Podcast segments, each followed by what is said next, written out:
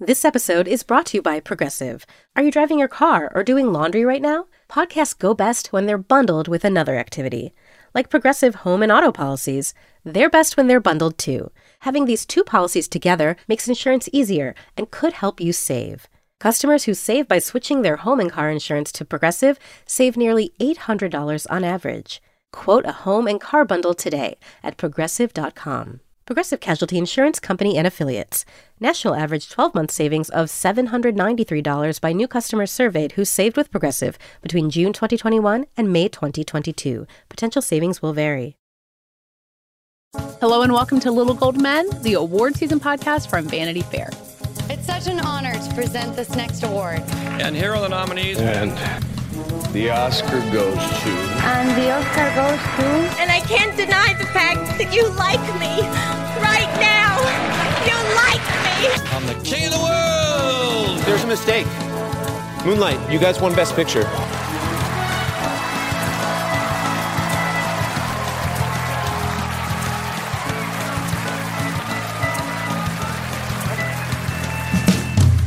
I am Katie Rich. I'm here with Richard Lawson, Hello. With David Canfield, Hi. and with Rebecca Ford.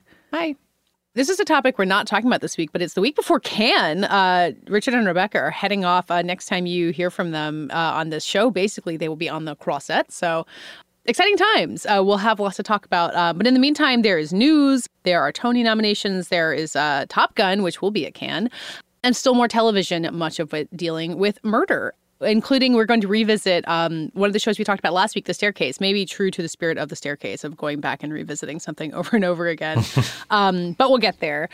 So first, as the on the day that we're recording this on Tuesday, the newest news we want to discuss is that Netflix may well be adding ads by the end of this year. Something that for a long time they said they would never ever do, but something that started to seem kind of inevitable after the very well publicized stock dip they've been enduring in the last few weeks. Um, David, you suggested us talking about this. I'm hoping that means you have a take on what this all means.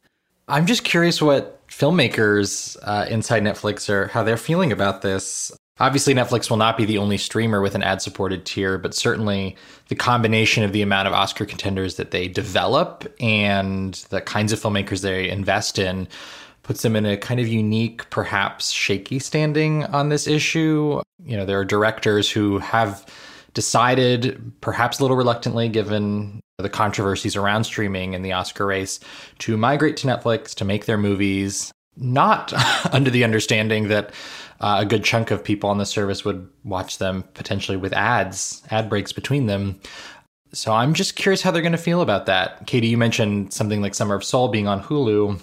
A big difference being, you know, that movie and most of Hulu's film acquisitions, um, especially ones that get Oscar consideration, are acquired after the fact. There, there's not an implicit agreement between the filmmaker and the studio over how they're going to be seen. And these Yeah. Netflix movies for this coming season are obviously either in the can or pretty close to completed. So it's a different calculus and one that I imagine they're going to have a tricky time navigating. Uh, yeah, help me remember what are the like big Kahuna Netflix filmmakers coming up this year who we Oh, think are going to pitch a fit? I need to get the Joe Reed sheet up. I know, that's what I was, so I was just about to pull up myself.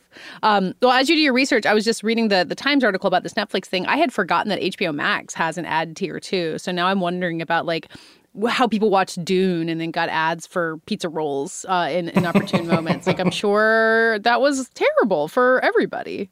I love the pizza rolls. but yeah, I mean this this is a tough conversation, I think. I think Dune is a good example, Katie, because that's a similar situation where the filmmaker didn't sign on for that format and that release plan. So we heard how unhappy lots of filmmakers were about that. So it does feel like these filmmakers with the Netflix films may have something to say about it this time around.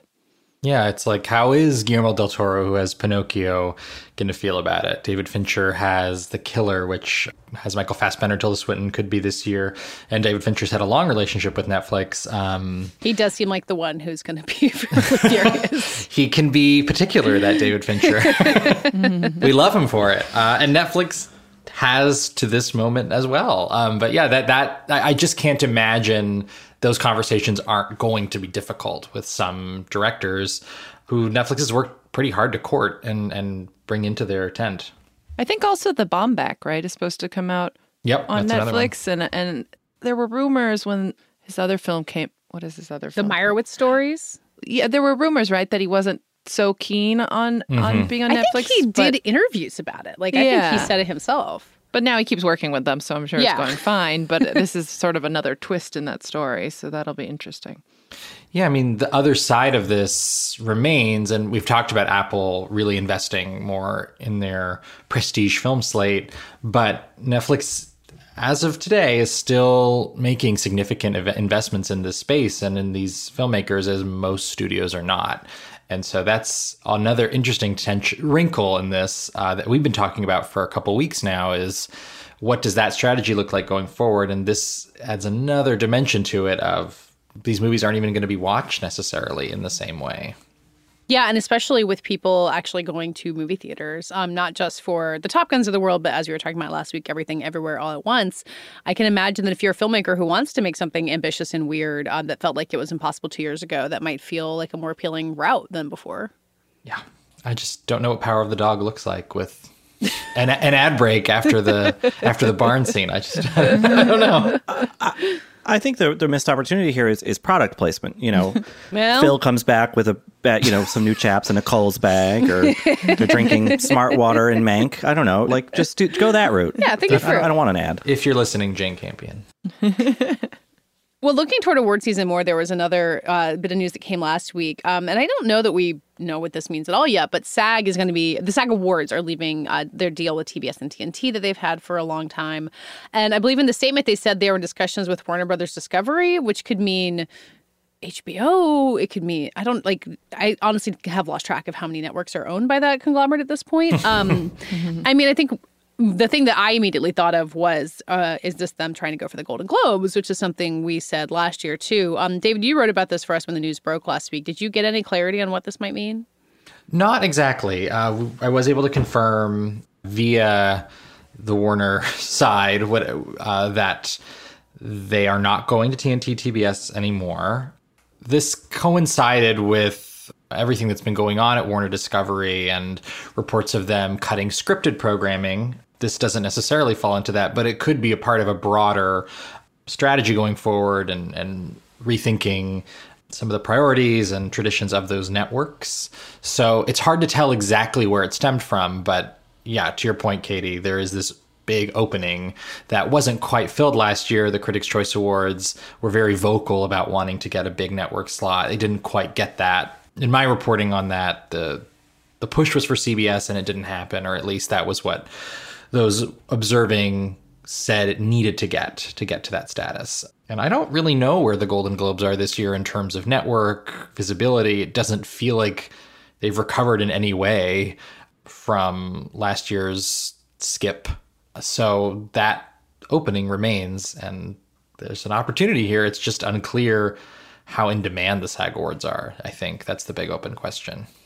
Yeah, I was going to ask if it if an award show feels like a hot property for someone to acquire at Right. this point, particularly for like an organization like you said, David, that's trying to just cut superfluous things. But then, like the SAG awards probably don't cost as much as CNN Plus. they certainly don't cost as much as CNN Plus or some other uh, you know show they're not renewing. So maybe it's a um, you know if it's a play into live events, which I think some of these streaming services have struggled to get into, maybe that's part of it. Definitely possible. There's definitely, I think, an opportunity there, and I don't think that it should be they should be slept on as a potential strong asset for a network or a studio or whoever decides to take it on. They will have a home. I'm confident of that. Yeah. And I think I think a healthier award system ecosystem is one with like more prominent events, like whether or not that's the Golden Globes. So I think you want the SAGs to exist in some way. The thing we talk about with the Emmys, kind of amongst ourselves, is that there's no like precursors, there's no stopover events on the way toward the Emmys. It's just like nothing, nothing, nothing, boom, Emmys. And you don't want to lose that for the Oscars too. All right, one last bit of awards news. Taking us to New York City, to the stage, uh, and to our uh, esteemed Broadway correspondent, Richard Lawson. Um, Richard is one of us who just sees Broadway regularly.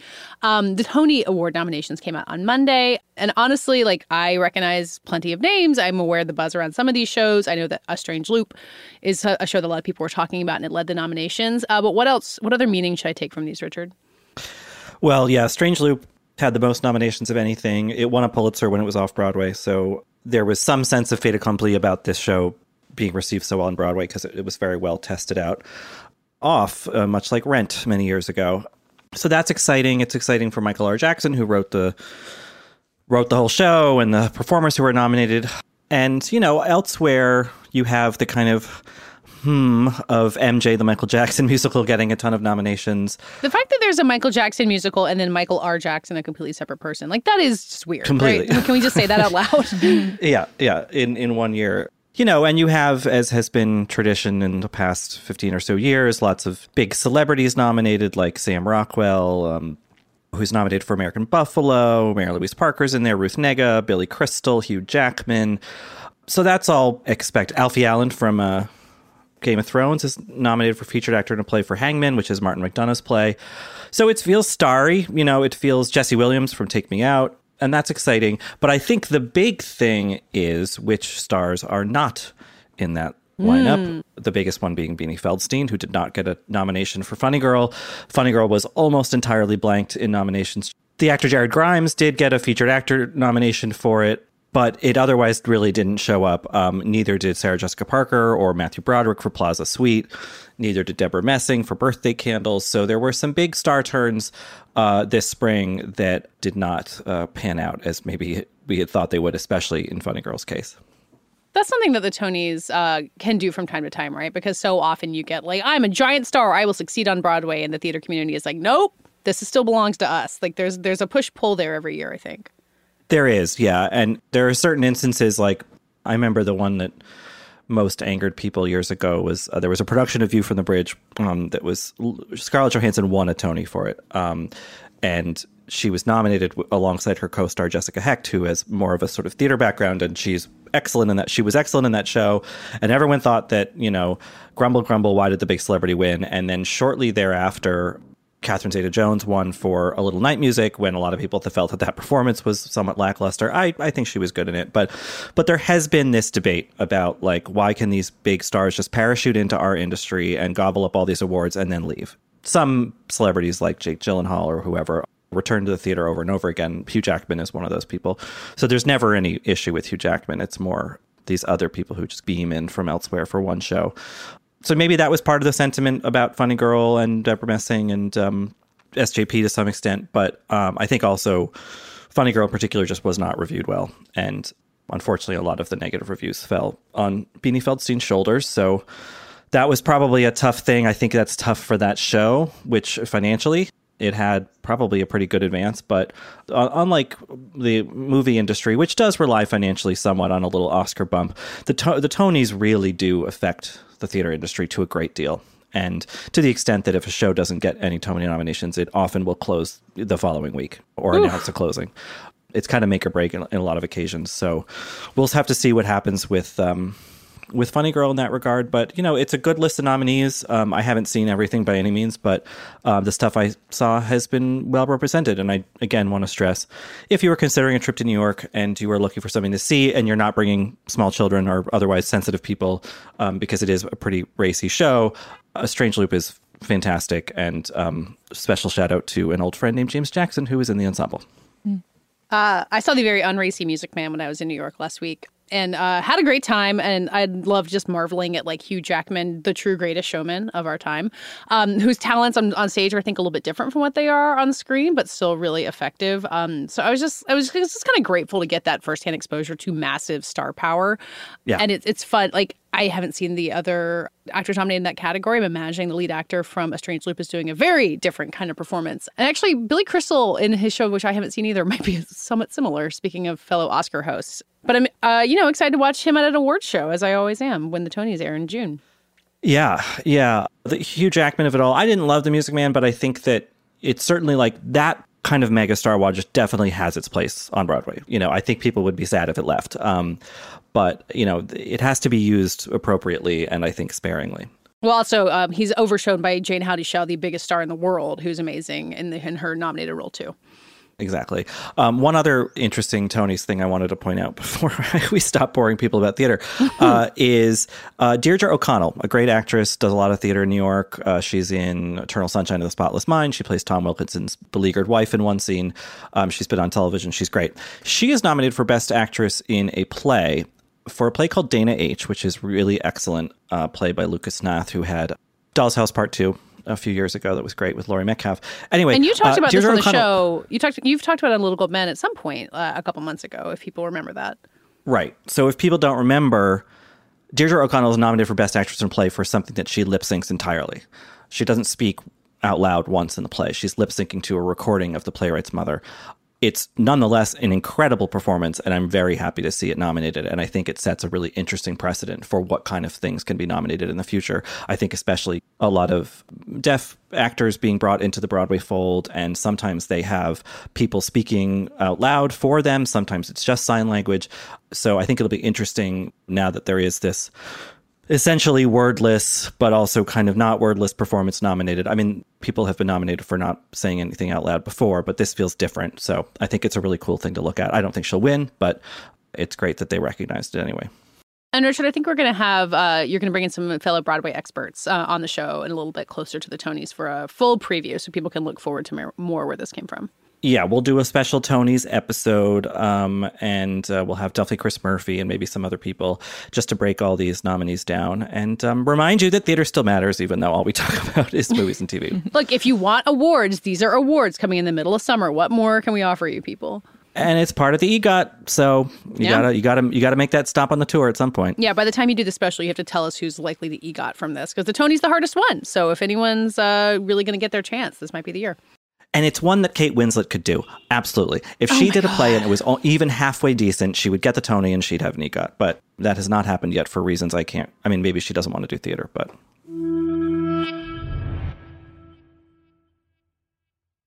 I'm Rachel Martin. You probably know how interview podcasts with famous people usually go. There's a host, a guest, and a light Q&A. But on Wildcard, we have ripped up the typical script. It's a new podcast from NPR where I invite actors, artists, and comedians to play a game using a special deck of cards to talk about some of life's biggest questions. Listen to Wildcard wherever you get your podcasts, only from NPR. Okay, now let's look a little bit closer in the future than the Tony Awards, which is Top Gun. It is premiering at Cannes next week. Whether or not Tom Cruise will arrive on the Croisette on a parachute or a fighter jet or God knows what else, uh, yet to be determined. Um, but Richard, you've seen it. You're allowed to talk about it. Like the embargo is a little unclear to me, but we can talk about it a little bit. If you're listening past 9 a.m. on Thursday, the, when this episode drops, the embargo's up. So for you early birds, we might be spoiling something. But yeah, it's uh, it had gotten really good notices from some early test screenings, which you know I, we have to take with a grain of salt because a specific kind of effusive person is invited to those and encouraged to tweet effusively. I believe I saw someone say that it was going to get a Best Picture nomination, Yep, which um. I don't think is going to happen. uh, Joseph Kosinski, the director, does a good job, but he does not quite have Tony Scott's maximalist touch. Not even maximalist. That's not really the word, but like whatever Tony Scott's like arch style is, is aped in this one, but uh, not quite replicated. Though they try very hard. I mean, there's a lot of repetition of imagery and scenes. I mean, they switch beach volleyball for beach football in this one, and the the motorcycle scene with Tom Cruise and the love interest is not set to take my breath away, but it's there. It's not. It's also not set to the Lady Gaga song. Just by the way, um, What a missed opportunity there. Mm. the, the Lady Gaga song kicks in when it needs to kick in, and and it's fine, and it plays over enough of the movie that it is eligible for Oscars. I think they made certain of that. But what is constant, and the movie takes great pains to remind you, is Tom Cruise. this is a movie that is as much about Maverick and his return to Top Gun flight school as it is about Tom Cruise and his not return to anything because he's maintained his movie stardom over the years despite some baubles here and there. And it is just like, nope, he is one for the ages. He cannot be replaced by a young upstart, though they may try, to the extent to which there is he it, it- there's a sort of metaphor of an old aircraft that is basically stand-in for Tom Cruise being like don't count this old bird out. Um, and yet somehow it's not creepy and weird. And I think about other vanity project star turns that uh, kind of get a little embarrassing. This one avoids that somehow. It's a cheesy movie. It's absolute military propaganda probably irresponsibly so. And yet um, Tom Cruise yet again makes a case for himself Rebecca, do you think that he's going to be the talk of Cannes when this premieres next week? I can't imagine how he won't. I'm going to see it there, and I'm really excited to see it in that theater with that sort of grand ceremony around it. And I hope he does parachute in. Um, but you know, he is just he's a movie star, and he delivers that that sort of uh, grand, big ceremony around himself every time. So I, you know, it does seem a little random for Cannes, but there always is a big studio movie that feels a little random. And I think this is a great choice because it will benefit from that splashy premiere. I mean, I'm sure there are other movie stars who have not had movies that came out in the past two years, but like Tom Cruise's movies, like this was held for a long time. The Mission Impossible franchise was like shooting during COVID, like all kinds of stuff happened there. But there does seem to be this kind of like, and now we can breathe, movies are back thing about Tom Cruise having a huge movie come out again, even though he's in his 50s and like sort of not the movie star he used to be, but sort of is. He has an, an incredible power like that.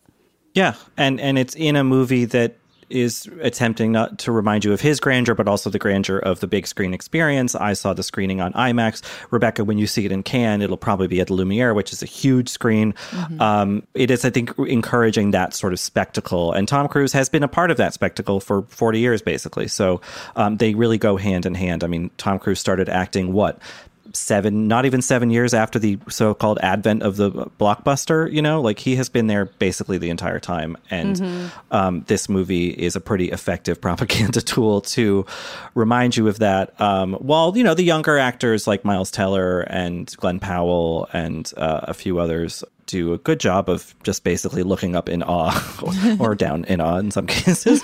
Um, at this guy who, you know, is given many opportunities to show them how it's done. I'm relieved to hear you talk about the tweets about it being an Oscar Best Picture contender because I remember seeing those and I was just out of CinemaCon and I'm like, no, no, like we can't, when are we going to stop doing this, guys? Like this can't happen every year. I do think Gaga, obviously, with that song, will be part of the conversation. I love having her as part of Oscar season, so I'm excited for that. But it's just like, calm down. I'm so worried that's going to happen at Cannes as well because it's that same sort of you know, you get on these weird highs seeing these movies at these beautiful theaters and early like that. And I'm like, just calm down, people. yeah, it's a it, it's it's a well made movie, but it's not. I don't think. um I don't think it has Best Picture. It's not Mad Max Fury Road, which was also a Cannes mm-hmm. premiere that went on to Best Picture. It was an action movie continuation of a franchise. This is a different thing. It is almost entirely nostalgia project, and then Tom Cruise's manager and publicist yelling at you for two hours about how great their client is. Um.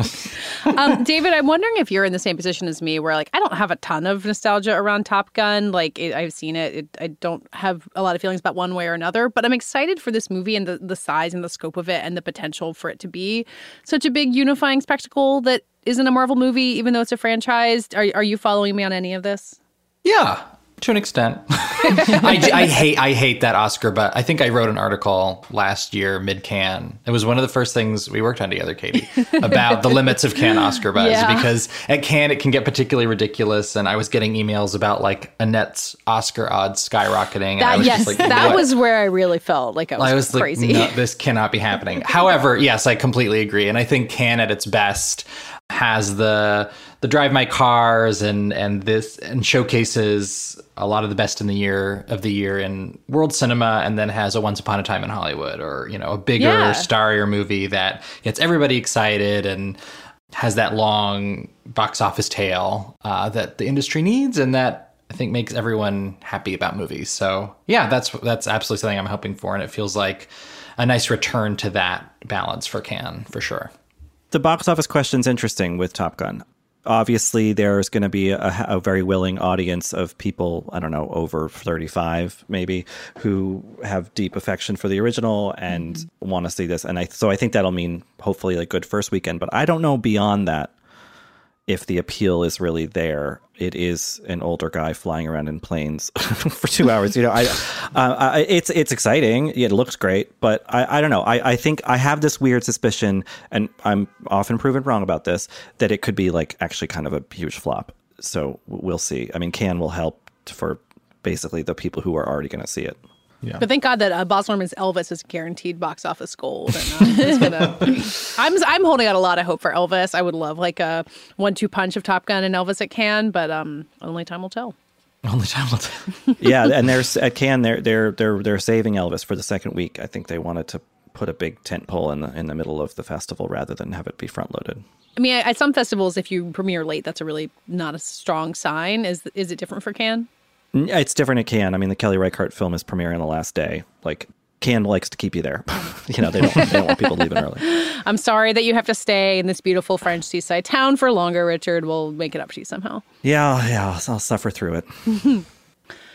Okay, let's return to our own houses and the television that, as we keep telling you, is everywhere, uh, and there is so much of it to watch. Um, but I did want to go back and talk about the staircase again because we recorded last week's episode on a Monday, and then I flew to New York and I saw Richard, you in person on Tuesday, and you're like, "Oh wait, I like the staircase a lot now." And I was like, "Wait, we talked yesterday, and you were not that hot on it, and you filed this pretty rave review, and you're not the only one of us who I think watched a little bit of it, wasn't sure about it, and really got sold on it." So what what what is your update to your take on the staircase from last week? Well, I think when we talked about it, I had just watched the second episode, and there's this horrible stair accident thing or an imagination of what might have happened to Kathleen Peterson. And I was like, I don't know. This feels very like, why are we watching this? And then I watched, you know, three, four more episodes and I was like, oh, that was deliberate. The show, Antonio Campos, who created the show, is really using scenes like that to get you into a headspace where you start thinking not just about this particular family, this particular incident, be it a crime or not, and actually trying to get you to think about true crime as a genre, as an interest, not just in TV form, but film and podcasts and books and whatever else. It's really turning inward on itself, meta investigating its own entity. And and David had talked about how Campos was fascinated with the trial long before he, this project came along, and and and I think so. He's kind of investigating his own things while while also casting a somewhat critical eye on us fans um, of these things. So I, I, it it it turned into this kind of for me this true crime series that I, in the review I'm like in some ways I kind of hope it's the last because it mm. issues a definitive statement. I mean I haven't finished the series yet, but it's also definitely not the last. Unfortunately, you did you didn't have no, the power no, to it's not. wipe no. the other one. I mean, you could contrast it to watching Candy or something, and you're like, okay, like that is just doing that kind of more rotely where the staircase as it goes develops into something really interesting especially when the filmmakers of the documentary start to become characters. Yeah. Yeah i want to talk about candy in a minute but david you also got really won over by the staircase right? Yeah um, i would just echo everything richard said. The other interesting comparison between this and candy and this isn't a criticism of Candy over Staircase, but Candy's episodes run, I'd say, about 20 minutes shorter on average than the Staircase.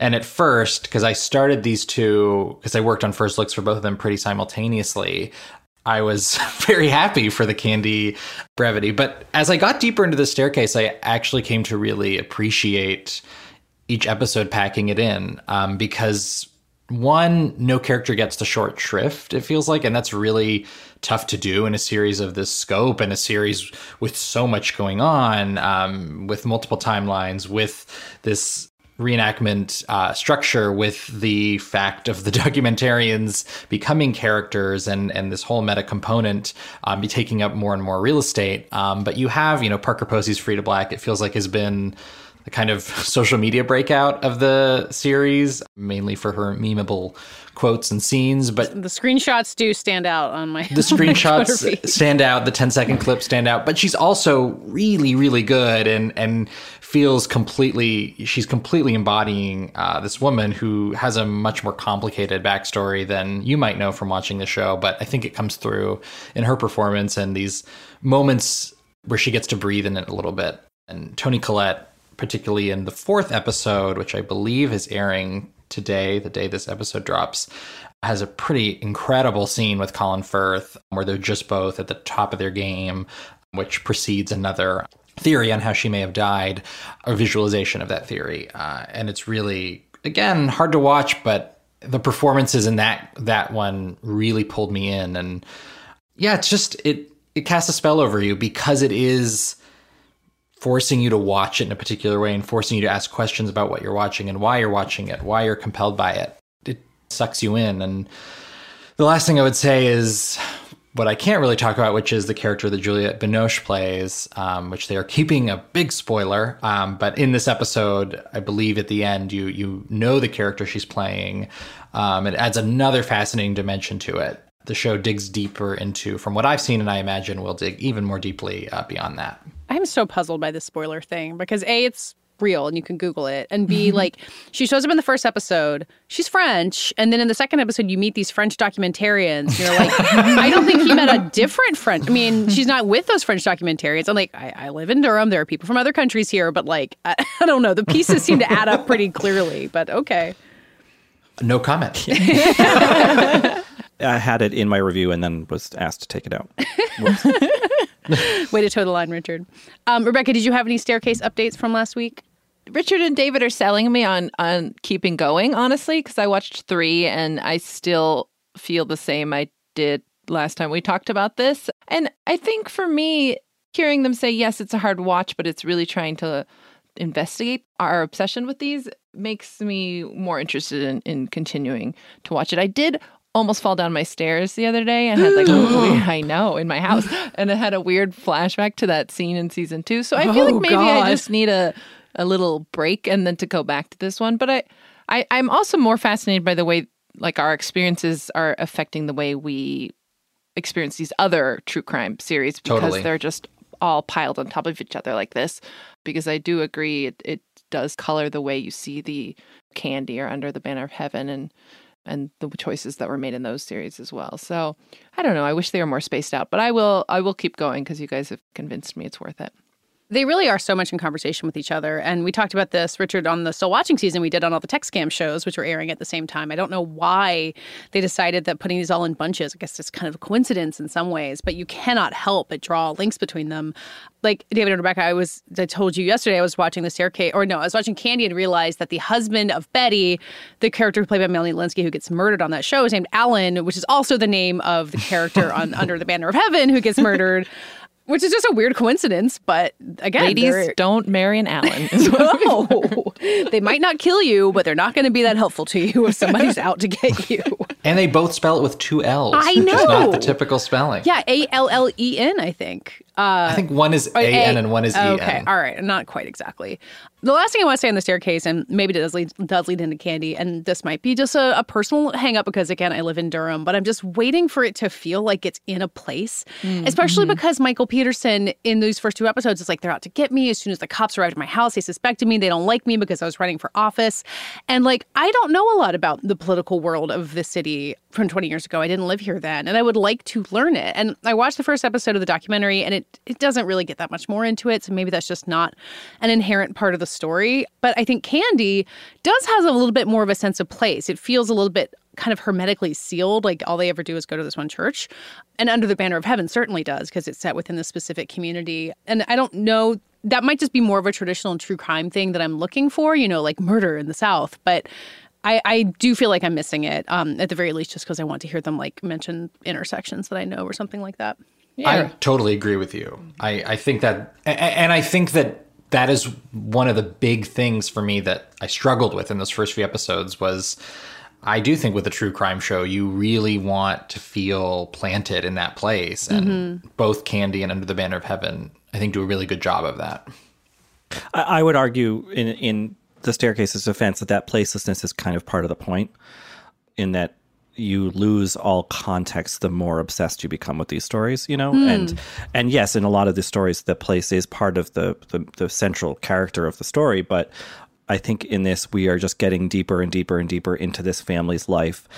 After the trial happens in the staircase and everything with that ensues, Campos still keeps going back to before the, the death, and because he's not Yep. done looping the past with the present, with the future. And I think that losing a bit of Durham in that is maybe on purpose. Although I will say, Katie, there is a little bit more with the cities or his political stuff a little bit later. All right. I'll look forward to that. Yeah. I'm Bobby Finger. And I'm Lindsey Weber. Do you ever see a new face or name on your news feeds and say, who the heck is that? Our podcast, Who Weekly, is everything you need to know about the celebrities you don't. Think of us as your cheat code to People Magazine, your glossary for Hollywood, a shortcut to understanding pop culture at large. For the past eight years, Who Weekly has been telling listeners everything they need to know about the celebrities they don't. The New Yorker says we spelunk deep into the demimonde with convivial delight. That's a direct quote. Mostly, we're going to explain to you Irish star Barry Keoghan's sudden rise to fame and relationship with a not so under the radar pop princess named Sabrina. The fake wedding Real Housewives star Cynthia Bailey had to promote a limo rental company. And why all the Gen Zers you know are talking about a guy named Benson Boone. Each episode goes deep into the biggest celebrity stories of the moment. And if you're still confused, we even have a weekly call in episode where we answer the most burning celebrity queries. Who Weekly airs twice weekly with brand new episodes on Tuesdays and Fridays. Listen and follow Who Weekly, an Odyssey podcast, available now for free on the Odyssey app and wherever you get your podcasts.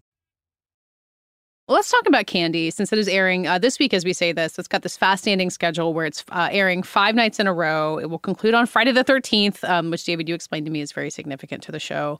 Um, so we probably Mm-hmm. shouldn't get into too much detail. I think people should discover it as they go along. And David, you and I are going to have a longer conversation about it next week on Still Watching. But in general, I mean, maybe David, to start with you since you did the first look on it and watched the whole thing, um, how do you feel it it works when we're looking at it in conversation with these with these other murder shows? The trick of this show, the the challenge of it, and it was reflected in a number of reviews, is, and I don't want to spoil anything, but I do think that in the five episodes you get, you do end in a place where it's like, what was the point of what I was watching?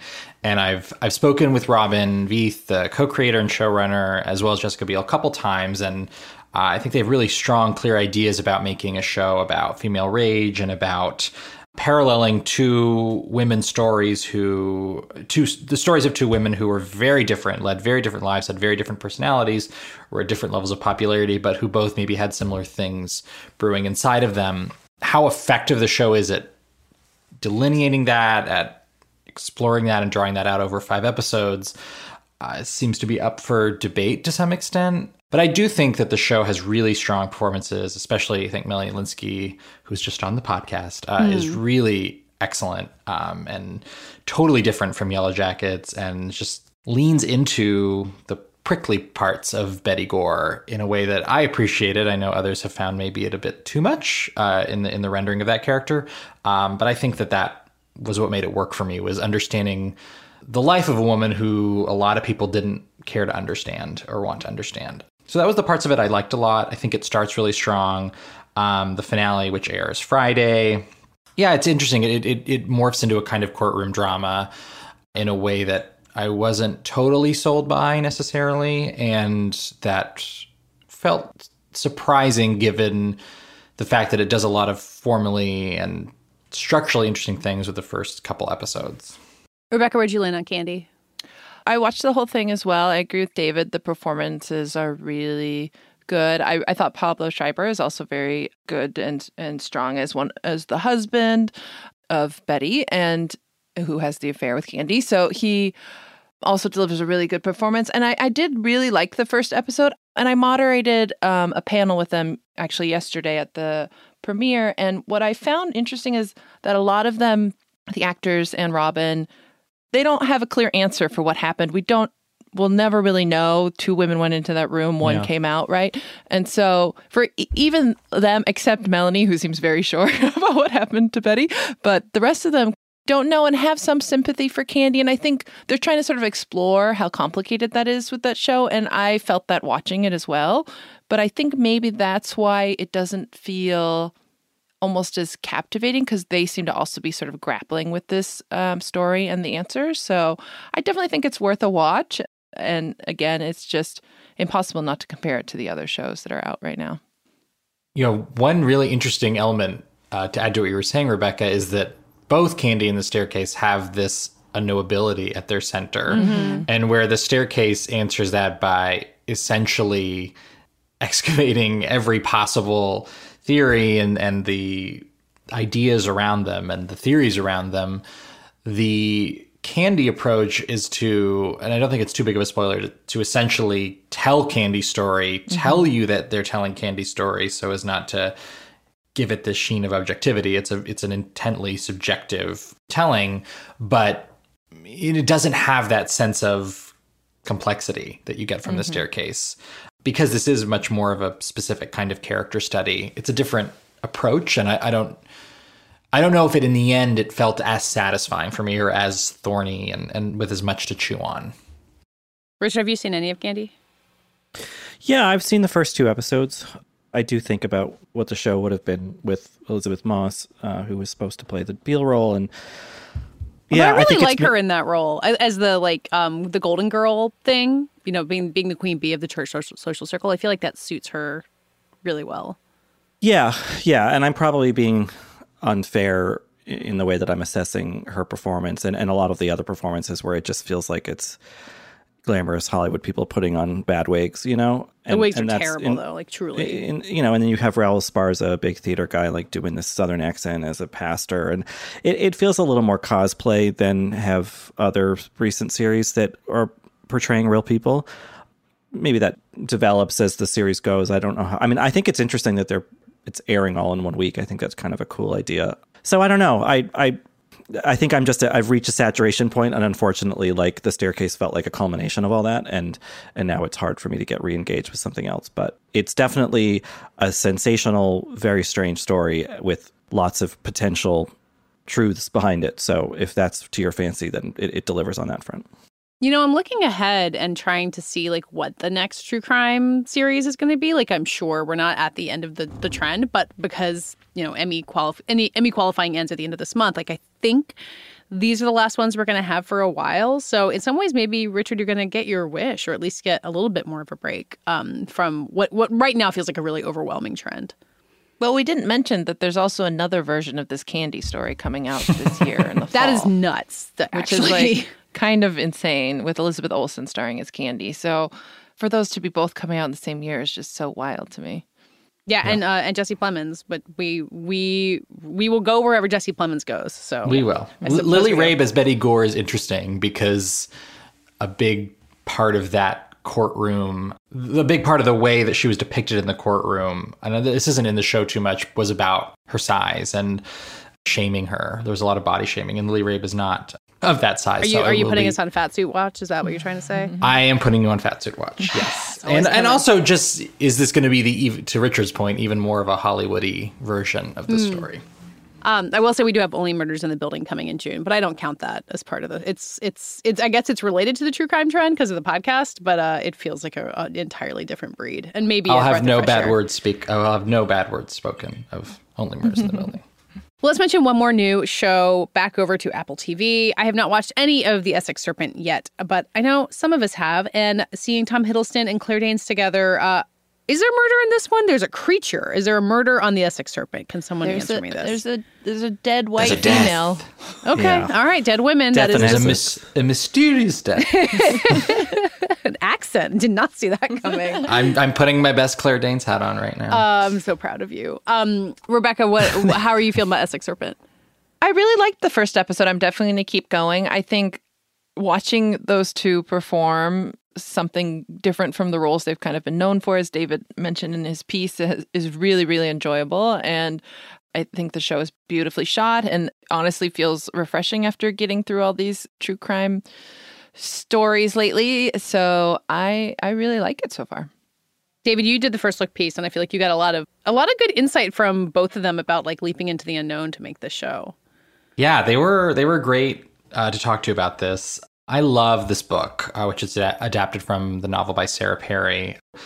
I would say definitely read the book if you're interested in the show as a companion piece, whether you read it before or after. I do think it's inevitably stronger and just very singular. Um, but I, I really appreciated the adaptation. It felt very spirited and faithful. And I think I missed Claire Danes on TV. And I think she is really terrific in this. And particularly because of the arc of the character. And I spoke to her a lot about this for the for for a feature. You really see her Claire Danes come into her own as you see the character come into her own because this was the first big new role she's taken on in over a decade since uh, Carrie Mathison and Homeland was the main thing she did for so many years. Um, and it's really exciting to watch her just completely take ownership of the part and play opposite Tom Hiddleston in scenes that are really fresh and dynamic. Yeah, those are those, those. That's what I'll say about it for now. I don't want to say too much, um, but it's. I thought it was really a nicely done take on the book. Does it feel well in in tune with the Apple brand identity that we've been seeing emerge uh, really in the past couple months as they've been having these uh, pretty successful shows? I don't think so. Is it a, a good expansion? I guess. Uh, yeah, I, it's it doesn't. f- well, I don't know how to say what is an Apple show, but it feels like a very handsomely, smartly mounted costume drama uh, in a lot of ways. I mean, it definitely has this turn of the century energy, and it's very much about ideas and clashing philosophies and the writing which a lot of it a lot of which comes from the book is really strong in that regard but i don't want to give too much away about it but it, it doesn't have that necessarily that pace that sense of really fast momentum it's a nice costume watch okay. cozy drama to i don't know i think if you're like a, a grown-up who is subscribed to apple because you want to watch severance like it's it's not uh, inconceivable that you would switch over to something like that yeah. I think I think to Rebecca's point, that was how I felt watching it cuz for everybody this is going to be one of the last watches of the season. We've had a lot of gore, we've had a lot of mystery, and this is a mystery, but it's it's in a very different key and it it was a nice come down in a lot of ways where you get to see two really good actors dig into roles that uh, where there's a lot of room to play. I, I just in terms of the Claire Danes of it all, at the beginning of the first episode, something sad happens, or well, sort of complicatedly sad. Uh, and uh, Claire Danes' character, her child says, "Oh, you're if you're sad, you're not crying," and it got me thinking about Claire Danes' famous cry, mm-hmm. uh, you know, the crumple face kind of thing. And yes. I was like, "Oh, so maybe she like doesn't want to do that anymore." And then no, by the end of the first episode, oh, there, oh, there's crumple cry. There's ample yeah, there crumple cry. She can't, she can't stay away from it. But uh, it's fun seeing her after so many years in Homeland doing something else that is very far afield from that. So yeah, that alone I think is worth worth uh, checking it out. Well, that does it for this week's show. Uh, some of us will be back next week. Some of us will be in France, although you will hear from Richard and Rebecca with a Cannes preview um, on next week's show. In the meantime, find us at vanityfair.com. Find us writing about much of what we've talked about today, including some um, lead up Cannes coverage and a lot of staircase coverage, etc. You can find us on Twitter at Little Gold Men or on our own. I am at Katie Rich and Richard. Rylos. And Rebecca. Becca M. Ford. And David. David Canfield 97. You can also sign up to text with us at joinsubtext.com slash littlegoldmen or text 917-563-4588. If there are specific things you want to hear about from Cannes, uh, let us know. We can make uh, Richard and Rebecca do them, maybe. We'll see. This week's episode was edited and produced by Brett Fuchs, and this week's award for the best description of the summer we hope to have goes to Katie Rich. Nothing, nothing, nothing. Boom, Emmys.